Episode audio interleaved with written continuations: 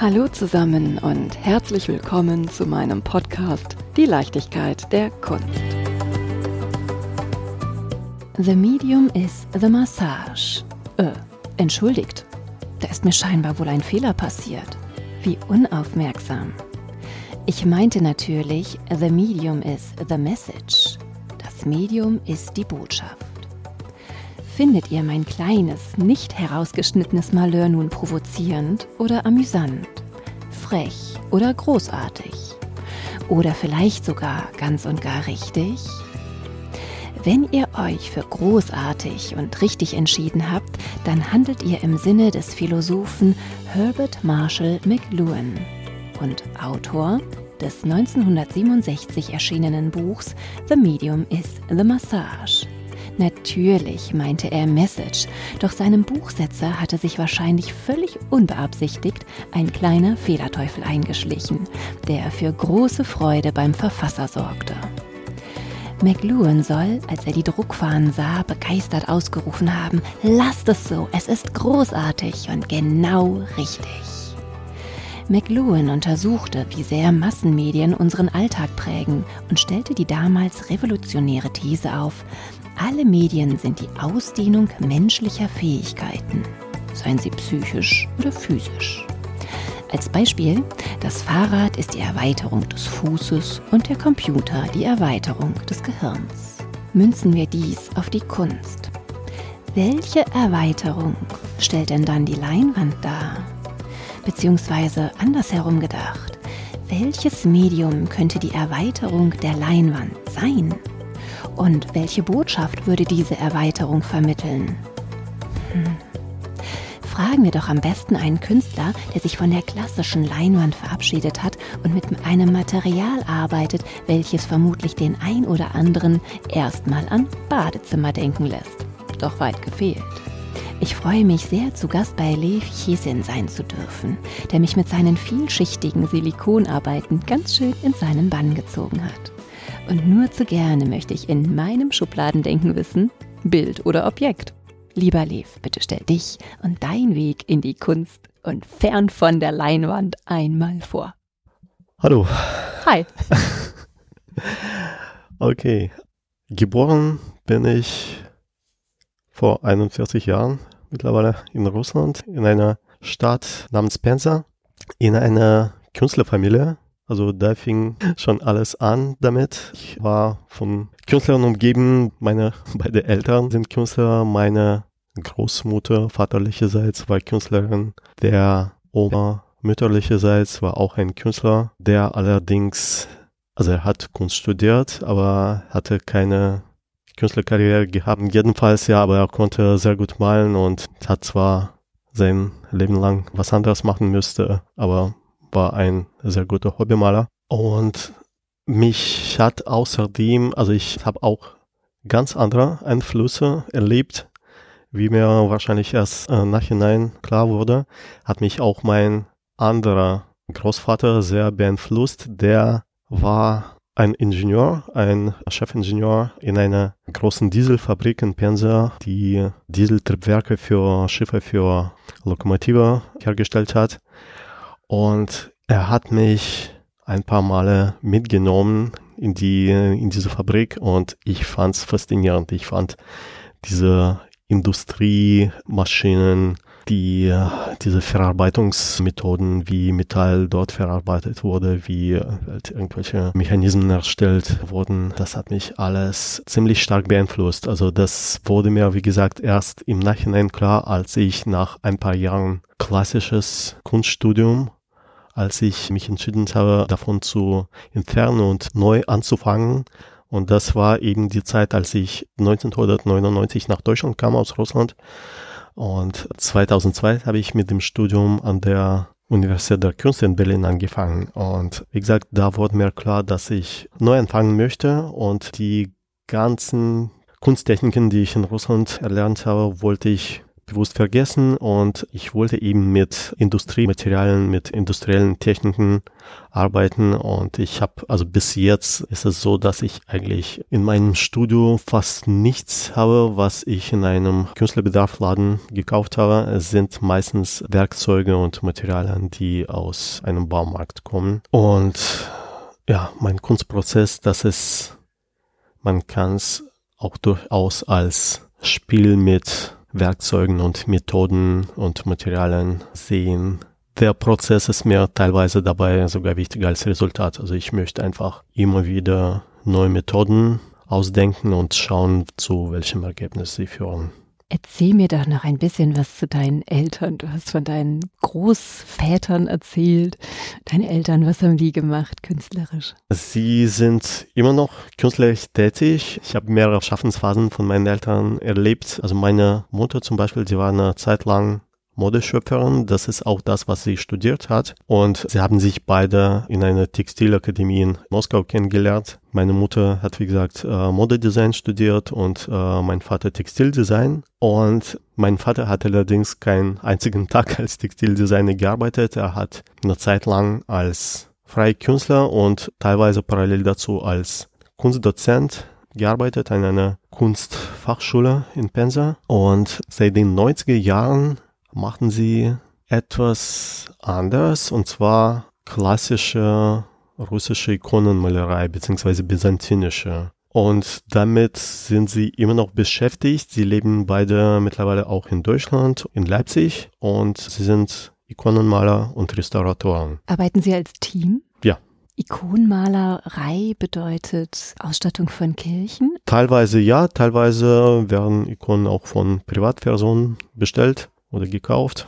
Und was das angeht, also das war mir eine Zeit lang auch nicht wirklich bewusst, bis mich jemand gefragt hat, ob meine Arbeiten etwas mit russischen Ikonen, beziehungsweise ja mit byzantinischen Ikonen zu tun haben, weil russische Ikonenmalerei hat ihren Ursprung in der byzantinischen Tradition, weil meine Bilder fast ausschließlich auf Holztafeln gemalt werden und das hat diese Person, die mir die Frage gestellt hat, eben an Ikonen erinnert. Und für mich war der Grund, warum ich Holztafel benutze statt Leinwände, ein anderer. Zum ersten wollte ich, wie gesagt, zu dem Zeitpunkt, als ich angefangen habe, auf Tafeln, das sind übrigens auch nicht unbedingt immer Holztafeln. Sie können auch aus Aluminium sein. Auf Plexiglas habe ich eine Zeit lang gearbeitet, auf Stahlblech, alles Mögliche. Jedenfalls hatte das in erster Linie damit zu tun, dass Silikon ein ziemlich schweres Material ist und wenn man auf Leinwand arbeitet, hängt die Leinwand einfach zu, zu stark durch und bei sehr kleinen Größen ist es noch möglich, aber wenn ich was Größeres malen möchte, dann muss ich eben einen festen Malgrund haben. Vielleicht gehe ich jetzt auch zu tief ins Detail. Jedenfalls wurde mir klar, dass es nicht nur den Grund hatte, dass ich möglicherweise doch unbewusst auch diese Ikonenmalerei-Tradition in meine Arbeit mit einbezogen habe, weil ich habe da später auch einige anderen Parallelen beobachtet. Zum Beispiel wird in Ikonenmalerei auch mit Schichten gearbeitet. Man vermischt die Farbe nicht wie bei Ölmalerei. Diese ganzen Schattierungen, die entstehen dadurch, dass die einzelnen Farbschichten aufeinander lasierend aufgetragen werden und bestimmte Partien werden aufgehellt, verschiedene Partien werden durch Lasierungen abgedunkelt. Beide Techniken, die von mir entwickelte Technik und die Technik der Ikonenmalerei haben durchaus einiges gemeinsam, wobei ich jetzt nicht unbedingt behaupten würde, dass ich mit den gleichen Inhalten arbeite wie meine Eltern. Also ich bin russisch-orthodox. In meinem Leben spielt das Glauben durchaus eine, eine große Rolle. In meiner künstlerischen Arbeit schwer zu sagen, wie sehr sich diese Inhalte sich in meinen Arbeiten widerspiegeln. Für mich, ich hatte eh den Eindruck, dass bestimmte Elemente aus Zen-Buddhismus eine Rolle spielen. Ich war auch eine Zeit lang, teilweise auch jetzt, an Zen-Buddhismus interessiert. Und der Prozess vom Farbauftrag, das hat mit einer Meditation zu tun. Das ist im Prinzip eine ganz einfache Handlung, die beim Ausführen allerdings eine ziemlich hohe Konzentration erfordert. Du warst doch auch eine Zeit lang in Japan, oder? Das stimmt und das hat mich sehr stark beeinflusst, äh, dieser Aufenthalt in einer Künstlerresidenz in Fukuoka. Und ich war auch vorher sehr stark an klassischen sowie modernen japanischen Kunst interessiert. Und es hat sich irgendwann ganz glücklich so ergeben, dass wir eine Austauschschülerin aus Japan in unserer Klasse hatten. Das war noch während meines Studiums an der Rodoka in Berlin. Und ich habe ihr, als wir uns kennengelernt haben, erzählt, wie, wie toll ich eben klassische japanische Kunst finde und wie sehr mich das beeinflusst. Und sie hat mich mit einem Bekannten von ihr zusammengebracht, der genau zu der Zeit, er war dabei, seinen zweijährigen Aufenthalt in Berlin zu beenden und in Japan in der Nähe von einer Großstadt namens Fukuoka eine Künstlerresidenz zu gründen. Und nachdem wir uns kennengelernt haben, haben wir uns auch privat ziemlich schnell eingefreundet. Er hat mich nach Japan eingeladen und obwohl mehr als 13 Jahren seitdem vergangen sind. Es vergehen keine paar Wochen, wo ich nicht an diese Zeit denke. Was war so besonders dort? Sehr viele Sachen. Also zum Teil waren es Sachen, die durchaus stereotypisch sind, die auch halt viele mit äh, Japan verbinden, die dort noch nie gewesen sind die wunderschöne Natur, die klassische japanische Kunst, die ich da in vielen Museen erlebt habe, die Verbindung, wie modernes Leben mit Tradition verflochten ist. Teilweise haben sich einige Stereotypen doch nicht bestätigt. Zum Beispiel war ich vor meinem Besuch davon überzeugt, dass ausnahmslos alle Japaner in winzigen Wohnungen leben, auf einem sehr engen Raum. Die japanische Küche, von der ich auch vor der Reise fasziniert war, ist auch viel abwechslungsreicher als das, was man so als Europäer von japanischen Restaurants kennt. Zum Beispiel Sushi essen Japaner eigentlich so gut wie nie, also äh, nur ein paar Mal im Jahr. Das ist eigentlich so Essen für bestimmte Feste. Stattdessen gibt's da unglaublich viele tolle Gerichte, die man hier nicht unbedingt kennt. Also ich und meine Frau, die mich dort begleitet hat, äh, wir haben sogar mit einem Gedanken gespielt, nach unserer Rückkehr einen kleinen japanischen Restaurant hier aufzumachen, eben mit, mit den Gerichten, die hier ziemlich unbekannt sind. Weißt du was? An hm. der Stelle bin ich ein bisschen glücklich, dass du das nicht gemacht hast, weil wir sitzen ja hier in deinem Atelier umgeben also von deinen Werken und die sind so schön. Ich, ich, ich denke nicht, dass das eine das andere ausschließen würde. Aber ja, wir haben tatsächlich eine Zeit lang darüber nachgedacht. Aber ist vielleicht auch gut, dass ich doch bei, bei einer Sache geblieben bin.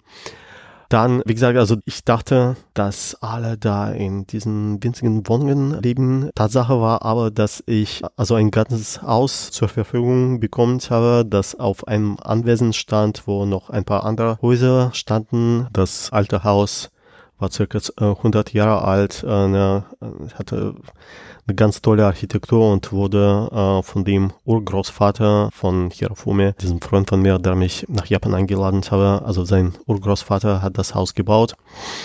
Und ich habe in, in einem etwas kleineren, aber trotzdem geräumigen Häuschen gelebt. Und das war ein kleiner Dorf bestehend aus Einzel Häusern und umgeben von Bergen und Reisfeldern. Ja, im Prinzip eine klassische japanische Landschaft. Zwei Monate warst du insgesamt dort. Der zweite Monat bestand aus einer Reise quer durch Japan. Wir sind erstmal aus Fukuoka, das ziemlich weit im Süden liegt, nach Tokio gefahren mit einem Shinkansen, so einem Bullet Train und in Tokio haben wir eine Woche, eine unvergessliche Woche verbracht. Tokio entspricht schon mehr unseren so Stereotypen von Japan, ist äh, sehr modern, da gibt's wenig, was vor dem Krieg gebaut wurde, weil fast die ganze Stadt ist im Krieg zerstört worden und Tokio ist nicht unbedingt schön im klassischen Sinne, aber hat eine faszinierende, warme Atmosphäre und hat einen ganz tollen Mix aus Modernus und gemütlich. Und äh, moderne Städte sind nicht unbedingt gemütlich, aber es ist halt auch schwer in Worte zu fassen, was Tokio so gemütlich macht. Also wenn man diese japanischen Zeichentrickfilme sich anschaut, dann hört man fast ständig dieses Grillengeräusch im Hintergrund. Und genau dieses Geräusch hört man in Japan tatsächlich ständig, egal wo man sich befindet, auf dem Land oder mitten in einer Großstadt. Und das ist natürlich nicht das Einzige, was das Gemütliche an Tokio ausgemacht hat, aber das hat sicher dazu beigetragen. Du meinst in dieser großen Stadt dann doch dieses Geräusch von Natur? Ja, ja. Nach Tokio haben wir Kyoto besucht und Kyoto ist ein völliger Gegensatz zu Tokio. Es gibt relativ wenig moderne Bauten dort. Und fast die ganze Stadt besteht aus Klosteranlagen, sowohl buddhistische als auch shintoistische Tempel, die ich absolut faszinierend fand. Und wir haben eine Woche lang diese ganze Tempel besucht und da lernt man eben diese traditionelle Japan sehr gut. Und das war auch super faszinierend, halt auch diese traditionelle äh, Seite von Japan kennenzulernen. Warum bist du eigentlich 1999 nach Deutschland gekommen? Gab es da etwas, was dich hierher gezogen hat oder jemand oder war es die UDK? Es hatte mehrere Gründe. Wenn ich sie jetzt alle auflisten würde, würde das bestimmt zu lange dauern. Aber einer der Gründe war, dass zu dem Zeitpunkt habe ich schon drei Jahre lang Kunst an dieser traditionellen Kunstfachschule studiert und ich sah mich zunehmend mehr und mehr in eine Sackgasse, weil mir war zwar klar, dass ich diese Maltechniken und Methoden und diese traditionelle Malerei immer mehr und mehr beherrsche, aber dass es mich nirgendwo hinführt. Und zeitgenössische Kunst, das war einfach kein Thema an der Schule, an der ich war. Und Pensa ist die Stadt, wo ich geboren bin und wo ich zu der Zeit gelebt habe. Das ist eine relativ große Provinzstadt, aber auch in Moskau oder St. Petersburg, in den Städten, die deutlich größere Kunstunis hatten. Diese Kunstunis waren zu der Zeit auch extrem konservativ und ich hatte nicht das Gefühl, dass sie mich weiterbringen würden. Gleichzeitig durch meine Eltern, ich habe ja ganz am Anfang erzählt, sie sind beide Künstler, durch die Bücher, die in unserer Familienbibliothek waren, durch die Zeitschriften, wusste ich, dass es da draußen eine ganz andere Kunstwelt existiert mit ganz anderen Fragestellungen, ganz anderen Inhalten. Und ich war da davon fasziniert und als es sich die Möglichkeit ergeben hat, auszuwandern, und nach Deutschland zu kommen, habe ich nicht lange überlegt und diese Möglichkeit genutzt. Und angesichts, äh, ja, ist vielleicht auch erwähnenswert, angesichts der aktuellen Entwicklungen in Russland habe ich das natürlich auch nicht bereut. Also es ist halt sehr traurig zu beobachten, was in meinem Geburtsland gerade vor sich geht und ja, ist halt ziemlich düster. Hast du damals schon mit Silikon gearbeitet? 2009? Ich habe zu dem Zeitpunkt bereits circa vier Jahre lang mit Silikon gearbeitet und das war, glaube ich, auch der Höhepunkt von meiner Auseinandersetzung mit zen-buddhistischen Traditionen. Ich habe in der Zeit sehr viel darüber gelesen und dieser Japan-Aufenthalt hat mir die Möglichkeit gegeben, diese Traditionen vor Ort zu studieren. Und wie gesagt, die Widerspiegelung von bestimmten zen-buddhistischen Prinzipien habe ich auch in meinen eigenen Methoden gesehen. Zum Beispiel dieser Farbauftrag, diese im Prinzip ganz simple Bewegung, wie die Farbe mit einer Rakel auf die Oberfläche eines Bildes aufgetragen wird. Das hatte für mich durchaus mit Meditation zu tun, während der man eine simple Handlung ausführt, aber man muss das ganz konzentriert machen und mit vollem Bewusstsein dabei zu sein. Wie bist du eigentlich zum Silikon gekommen? Warum weg von der Leinwand hin zu Holz, Alu, Stahl, was du noch so alles aufgezählt hast, hin zu Silikon und den vielen Schichten? Also es hatte ganz bestimmt mit meinem Neuanfang in Deutschland zu tun. Also nicht nur mein Leben hat sich nach dem Umzug aus Russland nach Deutschland 1999 äh, sehr stark verändert, sondern ich wollte auch als Künstler einen Neuanfang machen. Und als ich mein Studium an der UDK, Universität der Künste in Berlin, angefangen habe, bin ich zu einem Professor gegangen, der etwas halt völlig anderes künstlerisch gemacht hat als das, was ich vorher kannte. Also in Russland habe ich traditionelle Techniken studiert und auch traditionelle Malereigattungen sozusagen Landschaft, Porträt, Stillleben, Ölfarbe, Aquarell und so weiter und so fort. Und in Deutschland habe ich mit der amerikanischen Minimal Art auseinandersetzen wollen und gleichzeitig wollte ich fast alle Methoden, mit denen ich bis dahin vertraut wurde, dann nicht unbedingt vergessen, aber zuerst einmal zur Seite stellen. Und so habe ich angefangen, mit verschiedenen industriellen Materialien zu experimentieren, mit Kunstharz zuerst, mit Plexiglas, mit Acrylpasten. Farbe habe ich statt mit Pinsel mit Rakeln aufgetragen. Darüber hinaus hat mich Transparenz fasziniert und so generell transparente Materialien. Vieles, was ich vorher schon erwähnt habe, Kunstharz, Plexiglas, das hat durchaus mit Transparenz zu tun. Und irgendwann war ich in einem Baumarkt und ich habe in der Zeit parallel zum Studium als Fotoassistent gearbeitet und ich musste im Baumarkt irgendwelche Materialien für ein Fotoshooting besorgen, für ein Fotoset. Und ich habe diese Silikontypen gemerkt und drauf stand das Wort transparent.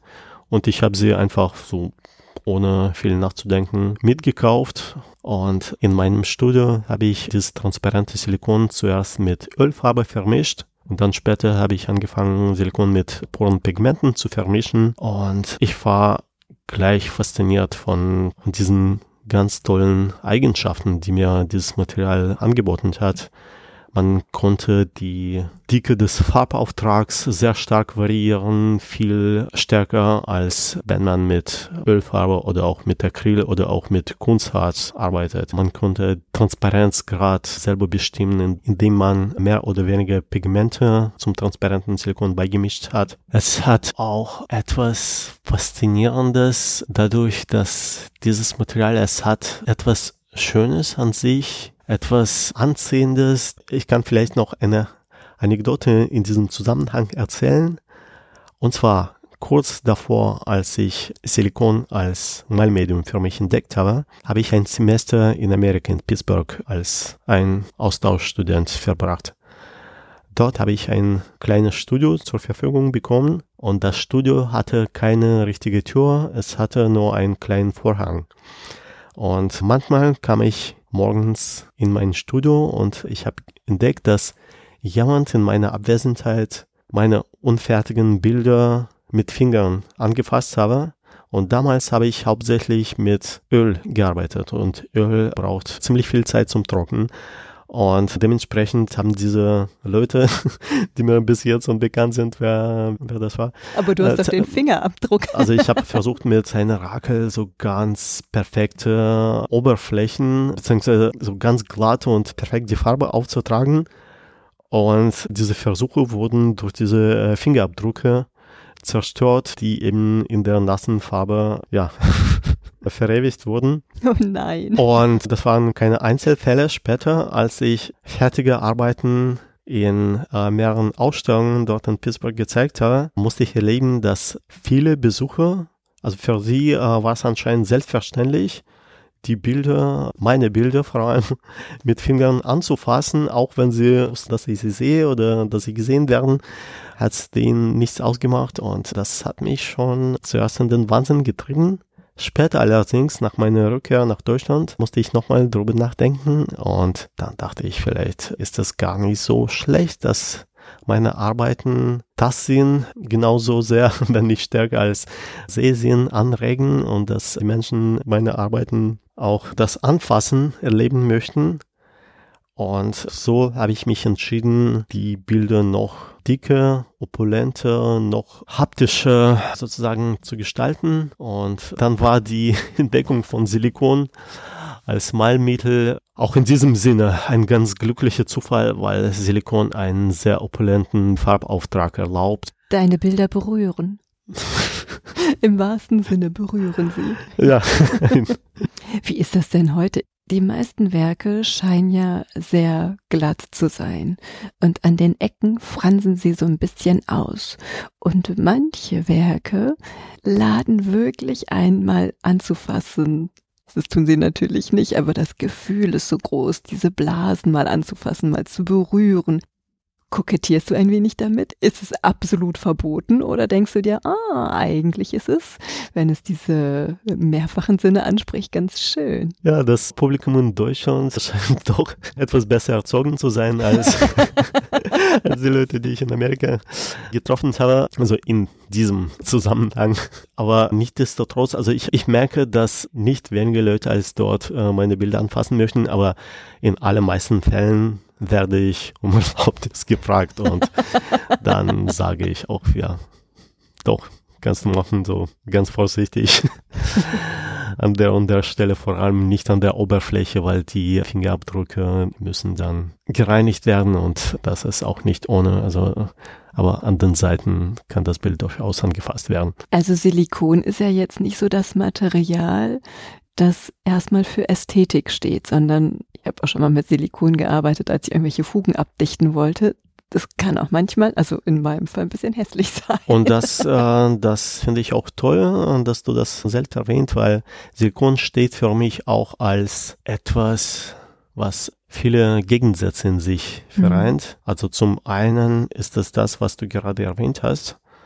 Also Silikon an sich oder ein Bild, das Silikon gemalt ist, kann gleichzeitig schön und hässlich sein oder anziehend und abstoßend.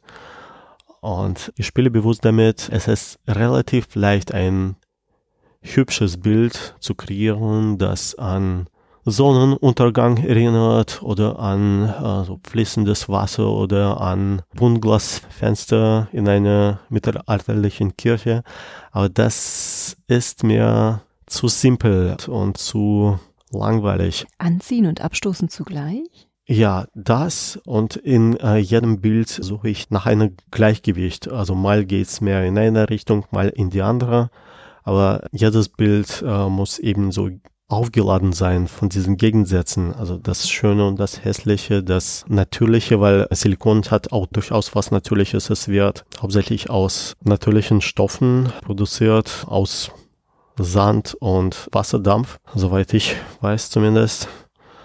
Und es hat auch durchaus was mit organischer Materie zu tun. Nicht umsonst werden Körperprothesen aus Silikon hergestellt, weil Silikon wird normalerweise vom Körper nicht abgestoßen, aber gleichzeitig wird es natürlich wie ein industrieller Stoff wahrgenommen. Kannst du eigentlich die Motive bestimmen oder ist auch ein Höchstmaß an Akzeptanz der Flexibilität gefordert, wenn du die Farbe aufträgst, dass sie etwas anders reagiert, als du das geplant hast. Bist du der Willkür etwas ausgesetzt? Ja, ist eine ganz wichtige Frage, weil tatsächlich das für mich ein ganz bedeutendes Element meiner Arbeit, dass ich dabei quasi loslasse und ich arbeite extrem selten mit Skizzen und wenn ich mit Skizzen arbeite, dann weiß ich von vorne an, dass die fertige Arbeit nichts mit der Skizze zu tun haben wird. Die Skizze benutze ich nur so als einen Anstoß sozusagen und als primären Impuls, um überhaupt mit etwas anfangen zu können. Mein Malprozess ist ein Mix aus dem, was ich als Künstler von der Arbeit will und von dem, wie stark ich versuche, sie so durch äh, meine eigenen Handlungen in eine bestimmte Richtung zu steuern und andererseits aus dem, was quasi von selbst entsteht im Verlauf von diesem Prozess, weil Silikon ist auch eine ganz wichtige Qualität von diesem Material, ist das, dass also ich würde es als Eigenwilligkeit beschreiben. Es benimmt sich nie so, wie ich es von dem Material erwarte. Und jede Schicht, die ich auftrage, die wird teilweise durch mein Handeln bestimmt, aber nicht im geringeren Maße durch die Zufälle, durch dieses Eigenwillige an dem Material. Und dann muss ich eben mit der nächsten Schicht darauf reagieren, was mehr oder weniger von selbst entstanden ist. Und ich habe manchmal das Gefühl, dass ich im Duett mit dem Material arbeite. In wie vielen Schichten arbeitest du eigentlich? Das kann man nicht pauschal beantworten. Es gibt Bilder, die aus Dutzend Schichten bestehen. Das passiert mir eh selten. Ich würde sagen, durchschnittlich sind 20, 30 Schichten, vielleicht 40. aber nicht selten sind es auch mehr als 100. Und ich habe teilweise Bilder in meinem Studio, an denen ich schon seit ein paar Jahren arbeite und die immer noch nicht fertig sind. Und meine Technik erlaubt mir einfach unendlich lange äh, neue Schichten aufzutragen und manchmal kann man sich ein Bild von der Seite oder von der Rückseite ansehen und diese ganzen Schichten, die erinnern, also mich selber erinnern manchmal an diese Baumringe und man kann die, die Geschichte von dem Bild an seinen Rändern ablesen. Das ist ein schönes Bild, das ist ein schöner Vergleich. Ich habe schon Bilder gehabt, an denen ich acht, neun Jahren lang mit natürlich mit langen Pausen dazwischen gearbeitet habe und diese Bilder, die können schon durchaus aus 150, 200 Schichten bestehen. Deine Bilder sind sehr farbintensiv. Das fällt nicht nur mir auf, sondern auch Mick Jagger. ja, ich habe es herausgefunden. Es gibt ein Musikvideo, da trägt Mick Jagger ein Hemd. Das sieht ehrlich gesagt aus wie aus deiner Feder stammend oder aus deinem Rakel stammend. Okay. also irgendwie habe ich das Gefühl, dass du die Geschichte dahinter bereits kennst. ja? Quatsch. Uh, jedenfalls, ja. es ist dazu gekommen, dass ich vor circa anderthalb Jahren es kam zu einer Kollaboration zwischen mir und einem französischen Modebrand namens Berluti und deren damaliger Chefdesigner Chris Van Asch hat tatsächlich eine Männerkollektion erschaffen, die auf meinen Bildern basiert war. Und er hat mich um hochauflösende Fotos meine Bilder gebeten, die ich ihm gern zur Verfügung gestellt habe. Und, Na sowas. äh, ich habe allerdings nicht gleich ja gesagt, weil damals, also ich gehöre nicht zu großen Modekennern. Als ich die Anfrage bekommen habe, musste ich erstmal recherchieren, was das für ein Brand ist und wer dieser Fashion Designer war. Und das, was ich gesehen habe, seine früheren Arbeiten, die haben mich fasziniert. Das war etwas richtig Freches, würde ich sagen. Und das hatte auch bestimmte Züge, die mir in meiner Arbeit wichtig sind. Und dann habe ich ja gesagt und habe Fotos von meinen Bildern Chris zur Verfügung gestellt und diese Oberflächen von meinen Bildern, damit wurden Stoffe bedruckt. Teilweise wurden sie auch nicht bedruckt, sondern verwoben in die Stoffe und ja, ich habe auch selber ein Hemd und einen Anzug, der zu dieser Kollektion gehört. Hast du da schon geahnt oder gewusst, dass Mick Jagger das auf seiner, ich glaube sogar Welttournee tragen würde? Also ich war schon richtig überrascht, obwohl ein paar andere Celebrities die Stücke von Chris Van Asch, die auf meinen Bildern basiert waren, kurz nach dem Erscheinen der Kollektion getragen haben. Das, das hat mich schon ziemlich stark überrascht. Vor allem, weil seit der Erscheinung der Kollektion etwas mehr als ein Jahr vergangen ist. Diese Kollektion, die ist 2021 erschienen und im Sommer 2022 habe ich ein Bild von Chris erhalten, auf dem eben Mick Jagger eins von seinen Hemden getragen hat und das Bild war von der aktuellen Rolling Stones Tournee, das im Sommer 2022 stattfand und noch bevor ich davon wusste, dass Mick dieses Hemd getragen hat bei seinen Auftritten, wollte ich eigentlich selber mir das Berliner Konzert anschauen, aber wir waren in der Zeit in Urlaub. Aber wie lustig, wenn ich mir vorstelle, ihr wärt nicht im Urlaub gewesen und du wärst zu dem Konzert gegangen und dann hättest du Mick Jagger auf der Bühne in deinem Hemd gesehen. Du wärst so hinübergefallen, oder? Ja, ich, oder auch nicht, weil ich glaube, die billigsten Karten für das Konzert haben so circa 100 Euro gekostet. Also ich würde wahrscheinlich ganz hinten sitzen. Ich weiß gar nicht, ob ich das Hemd wieder kennen würde. Auf dem Foto war es allerdings ganz deutlich zu sehen und dann musste ich auch googeln und ich habe auch ein paar Videos später gefunden und äh, da hat er tatsächlich auch mehrere Hemden aus dieser Kollektion getragen und ja. Du siehst gerade ein bisschen stolz aus. also ich könnte mir vorstellen, ja. dass der Junge, der in Penza geboren worden ist, 1981, nicht davon ausgegangen ist, dass Mick Jagger irgendwann mal. Also ich, ich, ich werde äh, ich werde ich werde ich werde es nicht verneinen. Also ich war schon ziemlich stolz, vor allem, weil ich seit meiner Kindheit ein Stones-Fan bin. Auf diese Weise in Berührung mit Rolling Stones zu kommen, das das habe ich nicht erwartet. Und du machst das selber auch ganz gerne Musik? Uh, machen nicht, machen leider, leider, leider nicht. Also ich wünsche mir, ich könnte Musik spielen. Ich habe zwar sieben Jahre Musikschule hinter mir, aber äh, leider, leider habe ich damit aufgehört, als ich, glaube ich, 14 oder 13 Jahre alt war. Damals hatte ich ganz anderes im Kopf und Musikstudium hat mir wenig Spaß gemacht. Jetzt bereue ich das ein bisschen, dass ich das doch nicht vorgesetzt habe und dass ich so ziemlich alles, was ich äh, damals gelernt habe, wieder verlernt habe. An der Stelle kann ich vielleicht auch erwähnen, ich höre sehr viel Musik, während ich male, vor allem klassische, aber auch moderne Jazzmusik.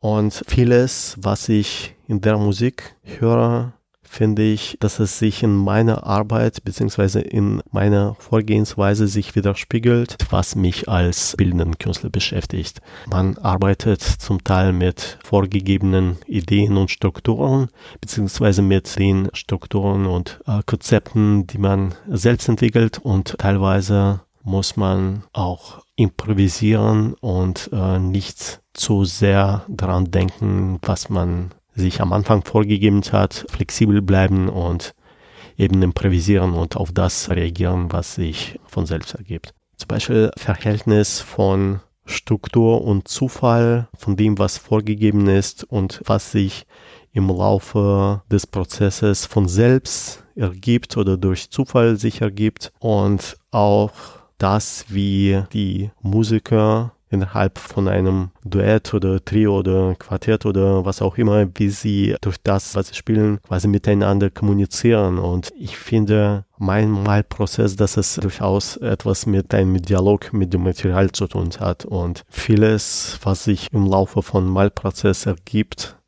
ergibt sich nicht unbedingt dadurch, dass ich es so gewollt habe, sondern einfach durch Zufall oder durch die Beschaffenheit von dem Material und das, was dabei entsteht und wie ich darauf reagiere, das hat durchaus mit der Musik zu tun, die ich dabei höre und das ist vielleicht auch nicht so wichtig, ob man das im fertigen Bild sieht, aber nichtsdestotrotz ist es für die Entstehung des Bildes wichtig. Weißt du, was ich ganz toll finde? Dass du mit deiner Arbeit, die sogar Mick Jagger anspricht, ich muss es nochmal an der Stelle erwähnen, dich auch einsetzt für die Gesellschaft. Du unterstützt mit einem Werk die Kunstauktion von Michael Schmidt-Ott, die im Oktober 23 stattfinden wird. Darf ich dich fragen, warum du dich für die Sideria Care einsetzt, einem Verein, der sich für die Angehörigen von Menschen mit Demenz einsetzt, der dafür sorgt, dass die Sichtbarkeit von Demenz eine ja, positive Wahrnehmung erhält? Also in meinem unmittelbaren Familienumfeld oder in meinem Freundeskreis habe ich keine Demenzfälle miterlebt und insofern kann ich nicht sagen, dass mich das Thema persönlich trifft. Das hätte, denke ich, auch ein anderer Zweck sein können. Mir war es wichtig, dass das Auktion äh, einem guten Zweck dient und wie ich schon gesagt habe, dass dadurch Geld für Demenzkranke gesammelt wird, das war für mich nicht in erster Linie entscheidend. Entscheidend war, dass es eben für einen wohltätigen Zweck generell ist. Und Michael Schmidt-Ott, der mich daraufhin angesprochen hat, der ist eine so äh, nette und tolle Persönlichkeit. Also man kann ihm einfach nicht Nein sagen, wenn und äh, das, äh, das bereue ich natürlich nicht und bin froh, dass ich für einen guten Zweck mit meiner Arbeit beitragen darf. Und ich bin froh, dass du dich hier heute mit mir unterhalten hast über deine Kunst, über deine Wege hierher, über deine Absicht, deinen Bezug zur Musik. Lieber Lev, ich danke dir ganz, ganz herzlich für dieses Gespräch. Danke. Danke, dass du dich dafür eingesetzt hast. Ich danke dir für deinen Besuch und für deine Fragen und für dein Interesse an meiner Kunst. Ich danke dir.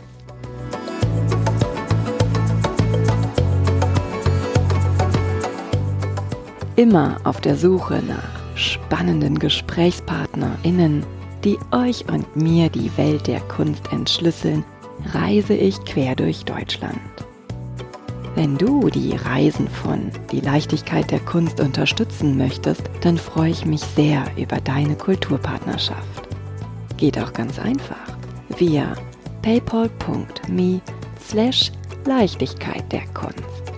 Oder mit einer goldenen, silbernen oder bronzenen Mitgliedschaft über steadyhq.com slash die Leichtigkeit der Kunst.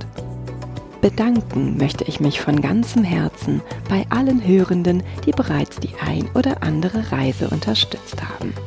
PS, ihr möchtet mehr über die Leichtigkeit der Kunst erfahren und mal einen Blick hinter die Kulisse werfen? Dann habe ich einen Tipp. Tragt euch in den Newsletter bei steadyhq.com slash die Leichtigkeit der Kunst ein. Ihr habt Fragen, Anregungen und Feedback?